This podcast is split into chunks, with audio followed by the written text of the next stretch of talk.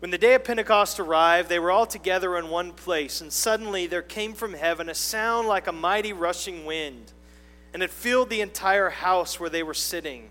And divided tongues as a fire appeared to them and rested on each one of them.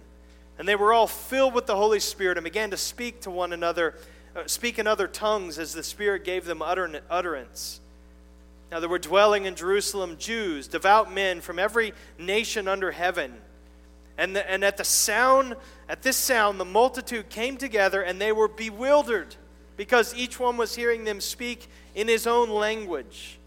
And they were amazed and astonished, saying, Are not all of these who are speaking Galileans? And how is it that we hear, each of us in our own language, native language? Look at verse 11. We hear them telling in our own tongues the mighty works of God. So the tongues are these, these known human languages, not known to the speaker, but known to to some of the hearers. Verse 12. And all were amazed and perplexed, saying to one another, What does this mean? But others, mocking, said, They're filled with new wine. But Peter, standing with the eleven, lifted up his voice and addressed them Men of Judea and all who dwell in Jerusalem, let this be known to you and give ear to my words. For these people are not drunk as you suppose, since it's only the third hour of the day. But this is what was uttered through the prophet Joel. And in the last days it shall be, God declares, that I will pour out my spirit on all flesh.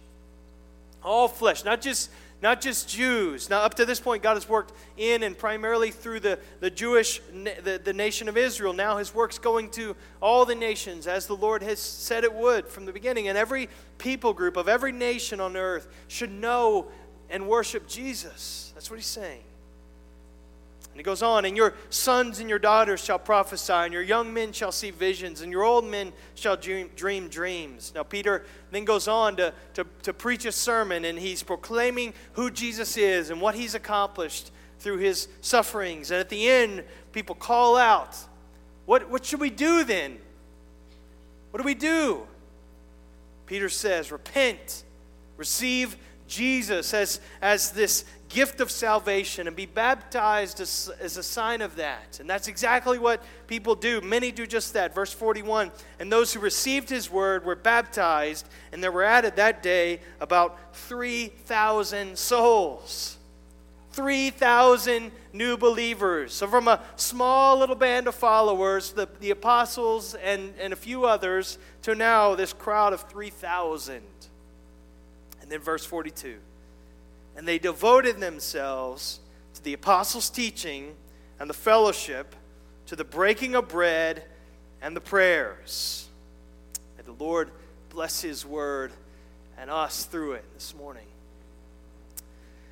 I've often heard it said, uh, speaking of this time and this, this age, that this is an age of, of non commitment. I'm not going to speak to a generation, I'm going to speak to a time. Uh, but people, are, people are, aren't committed like they once were. They're not, they're not devoted. There's no devotion. There's no commitment to anything. And I, my thought is, is that really true? A guy who can't hold down a job, who, who shows up late, who leaves early, whose attitude um, just about work really stinks. He takes days off even when he has no reason to. You may look at that guy and say, he's got a commitment problem. He, he, he's, he's not devoted. I would say that's not really true. He, he's, not, he's just not committed to his job. There's, there's something else that he's committed to. He, he's committed, I mean, maybe a noble thing, or it may be something just committed to his personal comforts, committed to staying up till 3 a.m. every night uh, playing Call of Duty or something. I don't know. But he, he's committed to something. And so we're committed to the things that matter to us. We are. That's just natural to us. He's, these first believers, they're committed to, they're, they're devoted, they're devoted themselves to, they gave themselves to completely, whole, whole soul, whole body to these priorities. These, these priorities gave definition to their lives. That's what we see in verse 42. Why? Because they're just some dutiful uh, rule followers. Here's the list of things you must do, and we're going to do them whether we like it or not. No, it's because there was something that really, really mattered to them. Something that, that occupied the entire horizon of their thoughts and their, and their affections and their desires and their hopes. And the response was then this whole person, single minded commitment, devotion. And this is, this is what we see. The, the early church, the early church was this movement that was gathered around a mission. It's a movement gathered around a mission. The mission came first. The mission was given in Acts chapter 1. The church isn't birthed until Acts chapter 2. And so we could say it this way that God doesn't, God doesn't so much have a mission for his church as he has a church for his mission. The mission drives everything. And I don't mean our self determined mission, like this is what I think I should be doing, but that which is given to us by Christ. We can, we can play with words about mission statements, and we have a mission statement as a church. It's to we exist to glorify God by making disciples of Christ at home, at home and abroad. That, but that, is, that isn't ours to create. We're just, we're just saying and expressing the, the, in, in summary form what, what the mission that Christ has given us, the mandate he's given us. And that never changes. Our aim in making any plans or setting goals or strategizing isn't to be novel or innovative. It's simply to stay aligned with that, that mission that the Lord has given us and, and keep pointed in that direction always. That's what that's what this is about. And so in Acts 1 to 2, we don't have time to summarize all. I'm, I'm going to make just a couple statements, but you see these, these three threads, these three kind of maybe fuel streams that propelled this early movement of the church and should propel us as well. One, as I've already said, it's being gripped by this mandate of God, this mission to make disciples, to be his witnesses and, and, and, and, throughout the world. Secondly, the second fuel source, it's, it's they're so captured by the message of the gospel. They're captured by this message. The good news of Christ, it, it ran through, it pulsated through their veins and, and gave life to them. And then, third, it's, it's being empowered by and yielded to the Holy Spirit of God. And so Christ gave them their charge to be witnesses, to make disciples. And then he says, What? Wait. Wait on the Spirit. You don't have what, you, what it takes. You don't have what you need yet to go. And so they couldn't possibly do what the Lord called them to do until the Spirit came and worked. And so there was this conscious sense of dependence upon the Spirit. And, and, and I pray that we would feel that, brothers and sisters, that we would be a spirit dependent, spirit filled church. I don't mean anything crazy by that. I just mean living and moving and walking in the Spirit, as we're going to talk about in Sunday school, bearing the fruit of the Spirit. And so, just a, a couple comments before we walk through this, this verse. Verse 42 is primarily where we're going to focus. But just about how Acts, and in particular Acts 2, should be understood, how it should be, and how maybe it shouldn't be used. First thing I would just say Acts is generally descriptive, not prescriptive. Uh, so it's describing what took place in those early days of the church. Now, it's not to say that we shouldn't see any implicit um, prescriptions here, but that's not primarily what it is.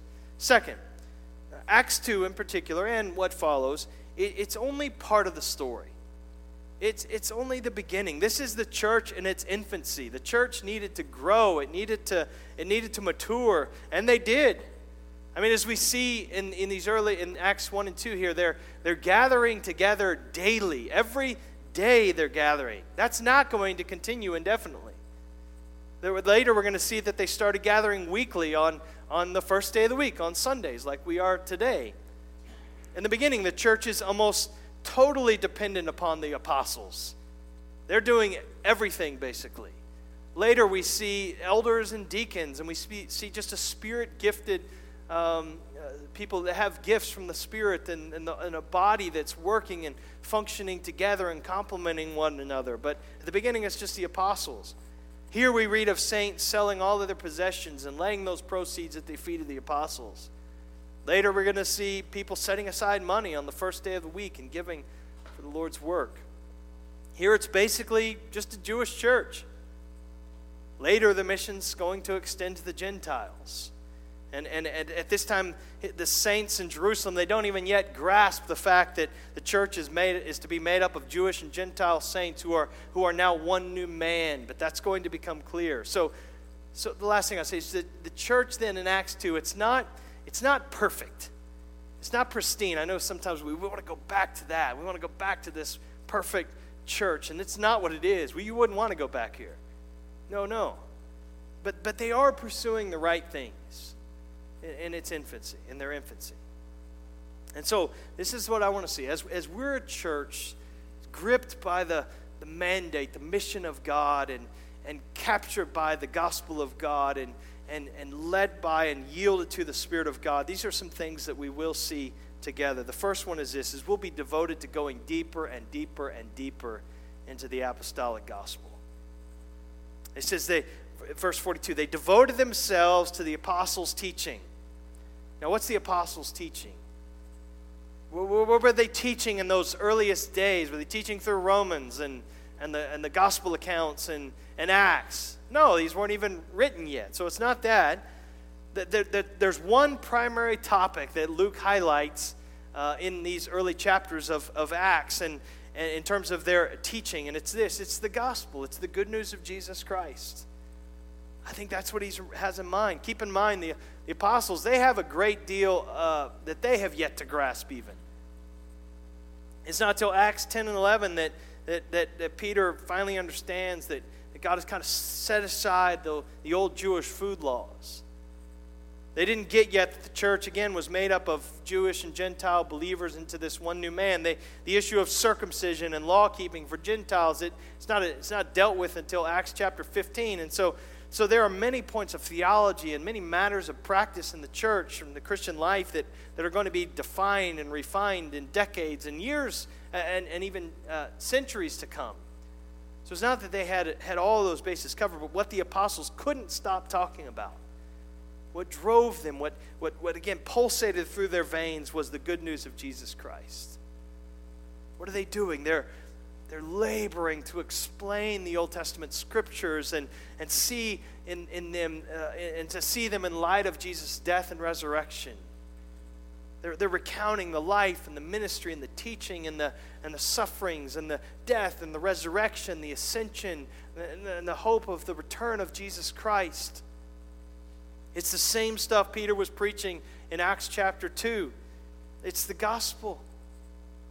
I mean, the apostles' teaching, it, it will eventually be written down, and what we have is our New Testament, and, and it's, it's passed on to us and, uh, as the Spirit inspired these words that we have the blessing of, of having in our copies of the Scriptures. And what do we find in all of those New Testament epistles? What do, what do, we, what do we see? What are they writing? What's recorded for us?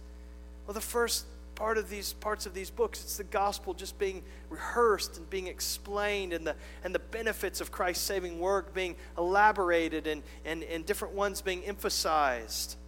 And then the apostles in those letters, they show the implications of that gospel in all of life, in our relationships, in our attitudes, in our words, in our behavior, and on and on and on. So the this is what we see though. The, the message of the gospel it's so tied to the mission of the church that we shouldn't be surprised that right away they're devoting themselves to constantly rehearsing it and constantly uh, going deeper and deeper into it. The apostles teaching the apostolic gospel it is it is a message that we must devote ourselves to. It is we are it is it, what is it? It's a word it is a message. It's, it's not an idea, it's not a concept, it's not some abstract way of life. It is, it is a word. Christianity is a word based religion. This, this book, these words, they, they really matter because they're really inspired by God and they really have authority and they really have power to change us and, and, and, and they really are sufficient. And so we can't overemphasize the importance of sound biblical teaching and preaching. This is the starting point of everything uh, we do, of every aspect of the church and every aspect of the Christian life. Um, as, as we gathered in the Shawbrooks basement uh, this fall and, and prayed and talked about where things are at, the, this is one of the things that we kept coming back to the authority and the sufficiency of the word, the, the way those are being challenged today, and, and, and, and the need for us to, to, to not stray from that, to constantly to stay put here, to stay here. And the other thing is this, this tendency we have to, to sort of assume the gospel, to assume that we got it and, and, and, and, and we can begin to focus on peripheral matters. That's always there, but we have to resist this. We have to, we have to remain devoted to, single mindedly committed to this, this apostolic gospel to continue and go deeper and deeper in it. So, the second thing, as we're, as we're gripped by God's mandate, as we're captured by His message, as we yielded to His Spirit, we, we will be devoted to sharing life together. We will. Of course, we will. Fellowship together, it's not going to be some duty that we just kind of is to be grudgingly obeyed, like, yeah, I got to, got to do this.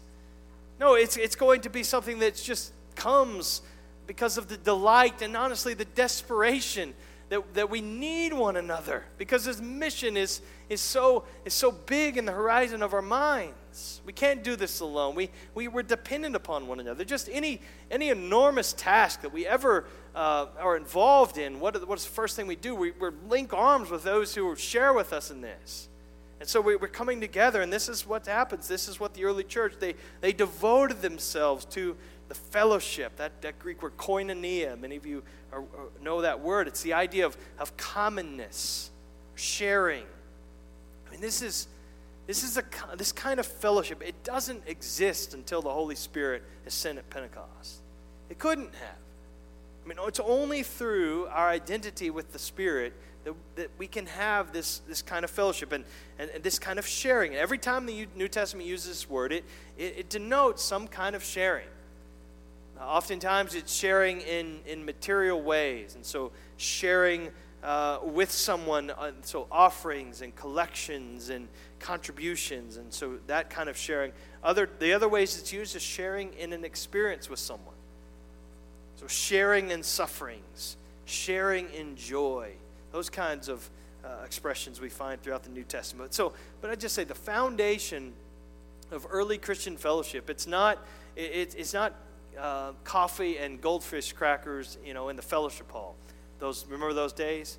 Um, maybe they'll be back sometime. But it, it was this life, this, these lives together devoted to giving and receiving and sharing together. That's what they're devoting themselves to. It's amplified in verses 44 and 45. Look down there with me. And all who believed were together and had all things in common. And they were selling their possessions and belongings and distributing the proceeds to anyone, to all, as any had need.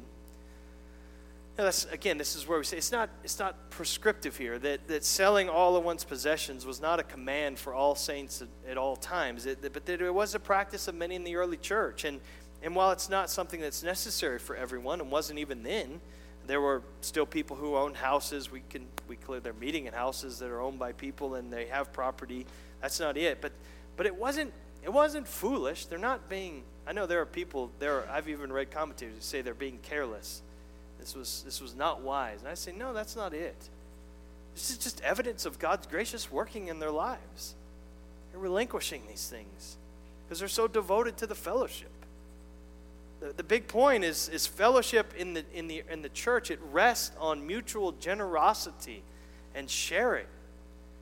It's not just, um, it's not just kind of sentimental oneness, good feelings where we, we have towards one another. Fellowship, uh, it, is, it, is, it is giving and receiving material goods, prayers, sharing life together, sharing in, in the ups and downs together. That's, that's what we're talking about. It's as we learn to share generously with one another and to be humbly dependent upon one another that we can know the, the true joys of Christian fellowship. And so, I'll just say, by way of application, our commitment, our commitment to one another should involve more than just simply Sunday morning attendance. It should involve that, but it should be more than that. If we're to enjoy this kind of fellowship that God intends, are we quick to give? Are we quick to, to share resources? Are we quick to ask for help, to receive help, to live dependently on the body, to, to live shared lives? How, how open are our hearts towards others, towards those in need, towards those who are different from us in the church? How open are our wallets and our schedules and our homes? Are we even just regularly sharing meals with believers, whether it's in a time of COVID or not? Church isn't church isn't an event we attend, a weekly event. It's not a, a, a geographical location we go to, a building. It's not that. It is, it, it is a family. It's a family that we depend upon and that we belong to. That's the, that's the New Testament picture of, of, of church, of the fellowship. This is what they're devoting themselves to. Again, as we've been praying together as, as pastors and, and talking about these things, uh, there, there are enormous needs in, right in our church body, and, and many of these have just been exacerbated uh, during this, this time of COVID. Are, are you looking for needs and doing what you can to meet them?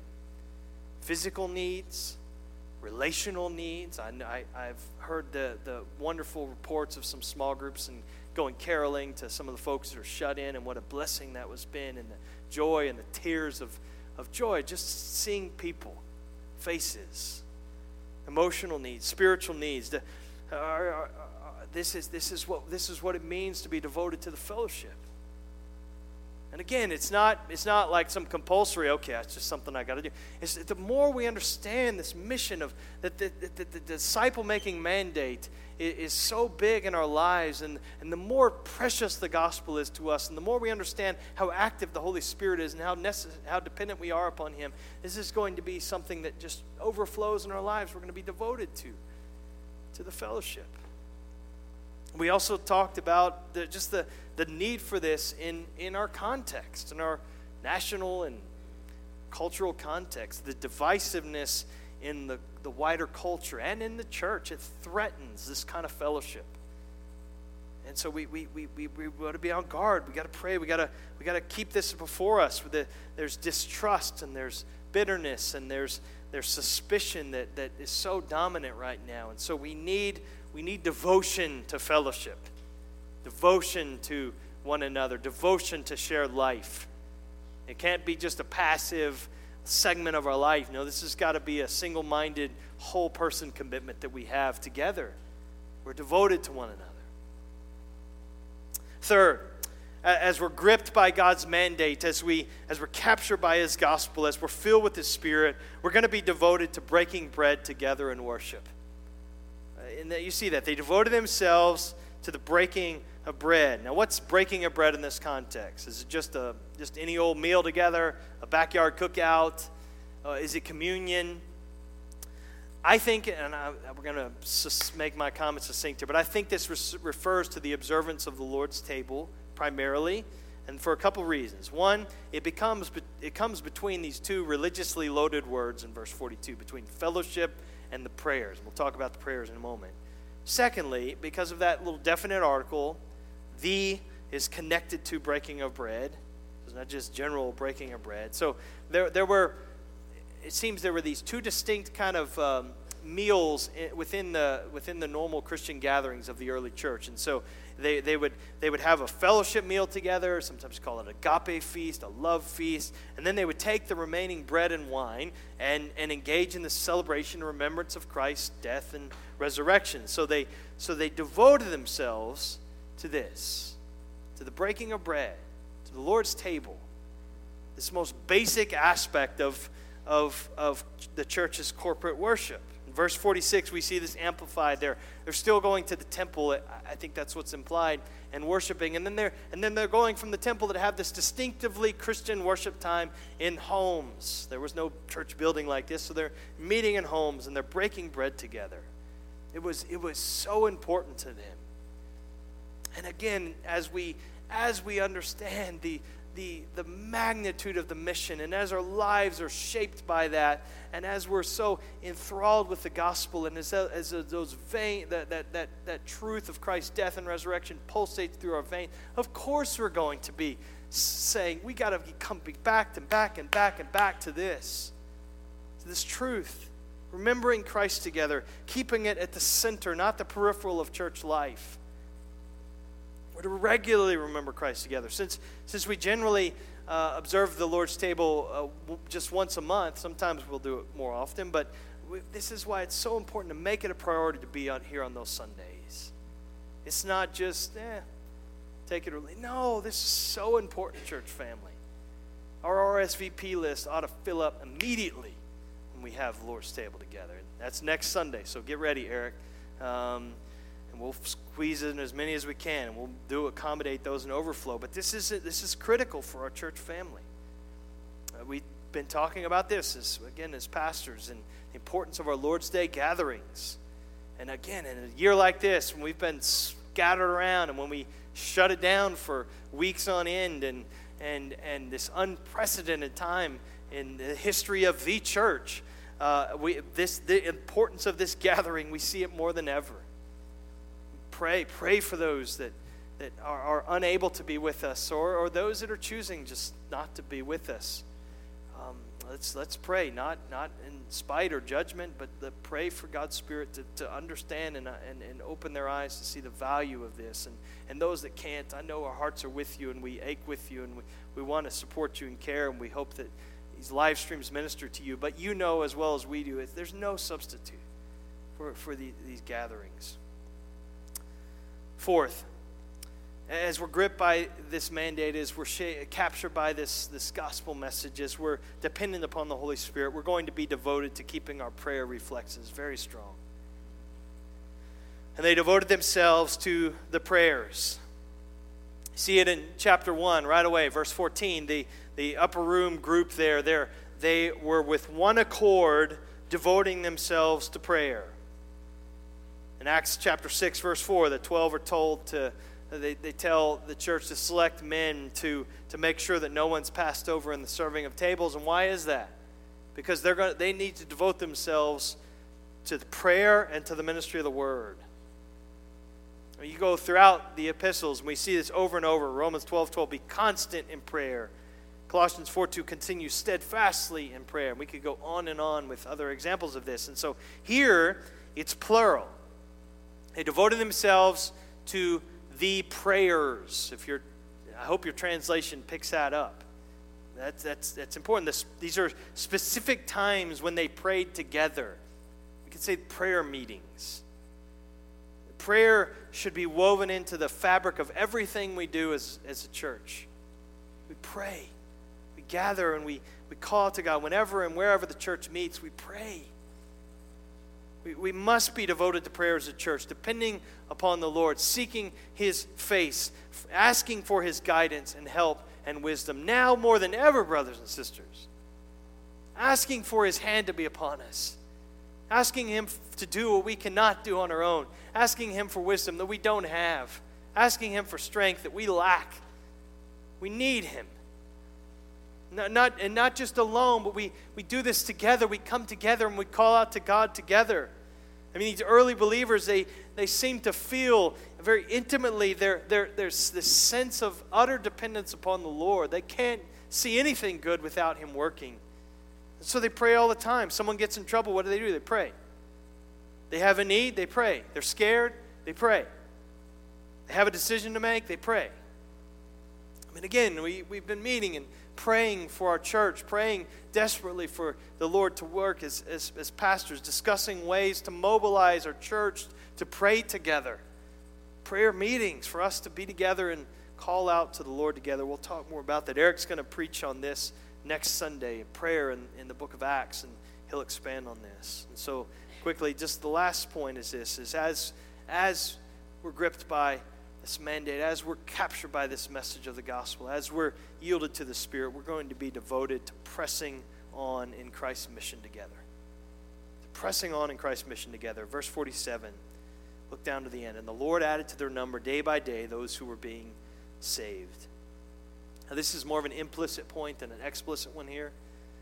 The text doesn't say that they're going out and doing evangelism or anything like that, but we know that the way God reaches people is through the gospel's proclamation. And, and so as these people believe, they're born again, they, they've received the Spirit, they start speaking about Jesus. I think that's, I think that's what we see. If the Lord's saving people day by day, if, as verse 47 shows, it's, it must be as they're just actively bearing witness to Christ in the community with neighbors and with shopkeepers and with friends and family members, and they're just going out and they're talking about Christ. I mean, again, as, this, as our lives are so compelled by this mission, as we see the, the, the thing that matters most and the thing that gives most definition to my life is not, is not uh, just some bucket list that I have or some things that I want to do with my life or some, some level of status I want to attain. No, it's this great commission. That's why the Lord has us here. And as we're shaped by that, then of course, we're going to start talking about Christ. We're going to live very outward facing lives. And again, we've been talking about this and the need for this, particularly in, the, in a time like this. This, is, this year has been one in which it's been so easy to turn in on ourselves and, and to be so, become ingrown even as a church just trying to trying to survive and just kind of self self focus, self preservation, fighting for toilet paper at Costco, and all and all that that represents. It's, it's just about us, and and so we, we need to we, we we always are needing to turn more outward, facing our community, open to the community, moving forward to, towards others in love. And this is this is this is uh, our prayer for us as as a church this coming year.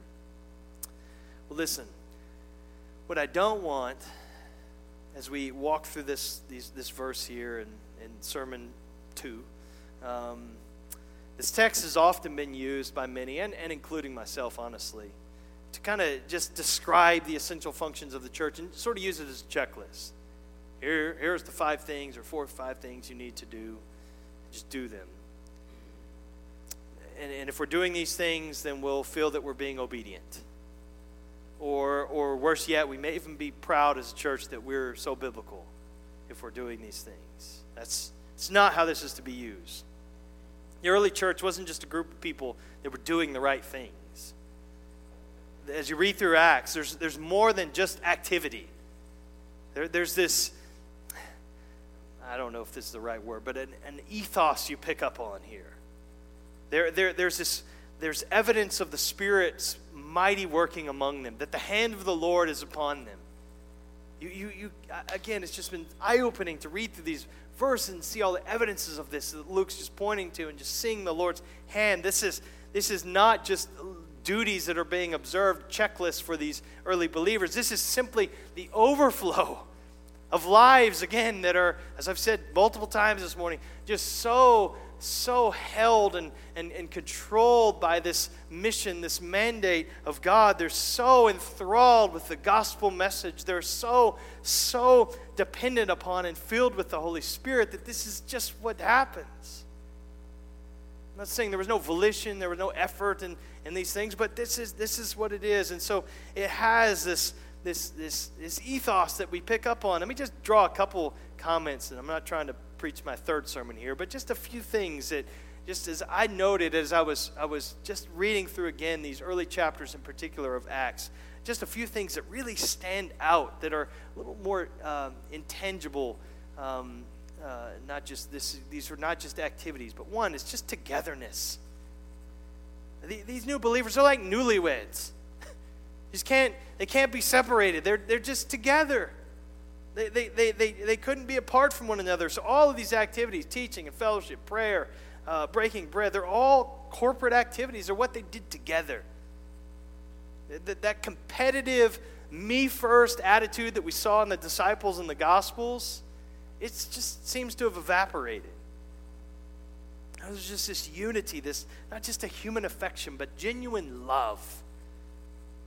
Second, there's this sense of awe. Awe. It's, it's, it, now it's inspired no doubt by to, in some degree by those evidences of, of god's power and presence through the signs and wonders that were the, the apostles were performing people being healed instantly of diseases and, and so yes they, they but what, I, what you see is they knew the lord was powerfully at work and was with them he was present and he was active through the spirit now uh, while tongues of fire aren't appearing on new believers uh, now and the apostles aren't present and healing on demand like they were then, does that mean God's not powerful and present today? Of course not. I mean, Jesus' commission, it ends with these words. He says, Go and to all the nations, make disciples, baptizing, teaching. And what does he say? And behold, behold, see, get this, I am with you Always. Always. Even to the end of the age. So Christ is present with us through his Holy Spirit, and he is, he is unhindered. He is, He is free to work miraculously and powerfully as ever. He is. And, he, and even his more common ways of working are really spectacular when you think about them. Forgiveness, when we forgive someone who's really hurt us and wronged us. Love, unity, in the face of so much division, reconciliation, all the fruit of the Spirit that we're going to talk about this morning, just kindness. It's his, it's his powerful. These are, are these not miraculous evidences of God's Spirit in us? He is present. Let's, let's pray for a greater sense of awe, a greater sense of awareness, that materialistic impulse that we have, and we're so shaped by our culture more than we realize to just think of this as all that there is. The stuff we can, this is this does exist. I'm sorry, but I'm think we can touch and feel that we're so shaped by that. But there is, God is with us, brothers and sisters. I pray for a greater sense of awe, a greater sense of awareness of that. Third, there's joy. There's joy. I mean, there's this constant mood of celebration and all that they do as an early church and, and, and sense of joyful celebration, and it pleases and glorifies God. I don't mean that everything was just going great. No, they're being persecuted. They're walking through incredible hardships. They're facing extreme poverty. There's a reason they're selling their belongings and giving to those because they're in need, enormous need. And, and so it's not that this just kind of trite, silly happiness. No, it's that, it's that Paul's singing in prison, Peter's sleeping in prison. Both of those reflect his joy and contentment in, in the Lord and, and in his providence. It's joy. Joy in the face of suffering. And then, and then fourth, there's generosity. I just, this just characterizes these early chapters. They, they they have glad, the text says, glad and generous hearts. They, they, they they are joyful. The word glad just means satisfied. They, they gave their money away. They're happy about it because they found something better than money. And that's the opposite of where we are, isn't it? As a culture in particular. I read something this week. I think, I think it was that Germans, on average, save 10% a year. Americans save negative 0.5% a year. We're reverse saving. We're, we're not just not saving, we're actually going more and more into debt. Now, that's not about giving per se, but I think that's an indicator of how many think about money in our context. One of the evidences of the gospel taking root, it's a glad and generous heart. I'm thankful to God for you. I'm not, this, is this is, this is, uh, I've been studying, praying with much gratitude for so many evidences of the Lord's gracious work in this church body, and this is one of them. In this year in particular, in a year of we didn't know how this was going to shape out in terms of just the Lord providing for just basic expenses here. Our expenses have been met month and month in and month out through your generous giving, and that I know that's the Lord's provision. But He's done that through your generosity, and we thank God for that. So, but this is what we see right away in the early church. So we desperately, so we desperately need to be a church on whom the Lord's hand of blessing rests. That's what we want to see. And if we're going to do that, we have to be aligned to Christ's mission for his church. Keep pressing onward in this, forward, faithful to this task until Christ returns. And then, tr- as, and as we do, we trust him for the fruit. I, I just, I, I thought as we close here, and we're going to sing and, and then we'll take a break. Just if maybe you take a, a minute and, and pray and ask the Lord um, to just help you think what, what are some ways maybe this coming year you can be more meaningfully engaged in God's mission? Um, how can your life be more aligned with this? Are, are there ways that you can more consistently live to glorify God by making disciples of Christ at home and abroad? Can we, and ways we can do that together. So maybe it's something similar. I'm just going to get to know my, I'm going to get to know a couple of my neighbors this year and really connect with them. I'm going to get involved in a small group this year. We're going to do that as a family, and we're going to make that a priority. Or maybe we're going to open our home to host one where I'm going to take the ministry of prayer for the flock to another level and, and, and, and really pray for our community, for our missionaries, for our church family. I'm going to consider ways of the, the possibility of serving cross culturally being sent out as a missionary from the church. And I'm going to start talking to people about that. Maybe talk to the missions team. I'm going to look for uh, ministries in the church that I can get involved in, in, formal ways like audiovisual or children's ministry, nursery, youth ministry, or informal ways, visiting people and, and helping with meals and those kinds of things. So just uh, financial secretary, we've, that's a need we have right now. So just take a minute, pray about that, jot something down. I don't, we don't have anything for you to fill out or anything like that. Just for yourself. Make it a matter of prayer in particular this week. And, and, and are there ways that the Lord is, is leading you to, to be more meaningfully engaged in this way?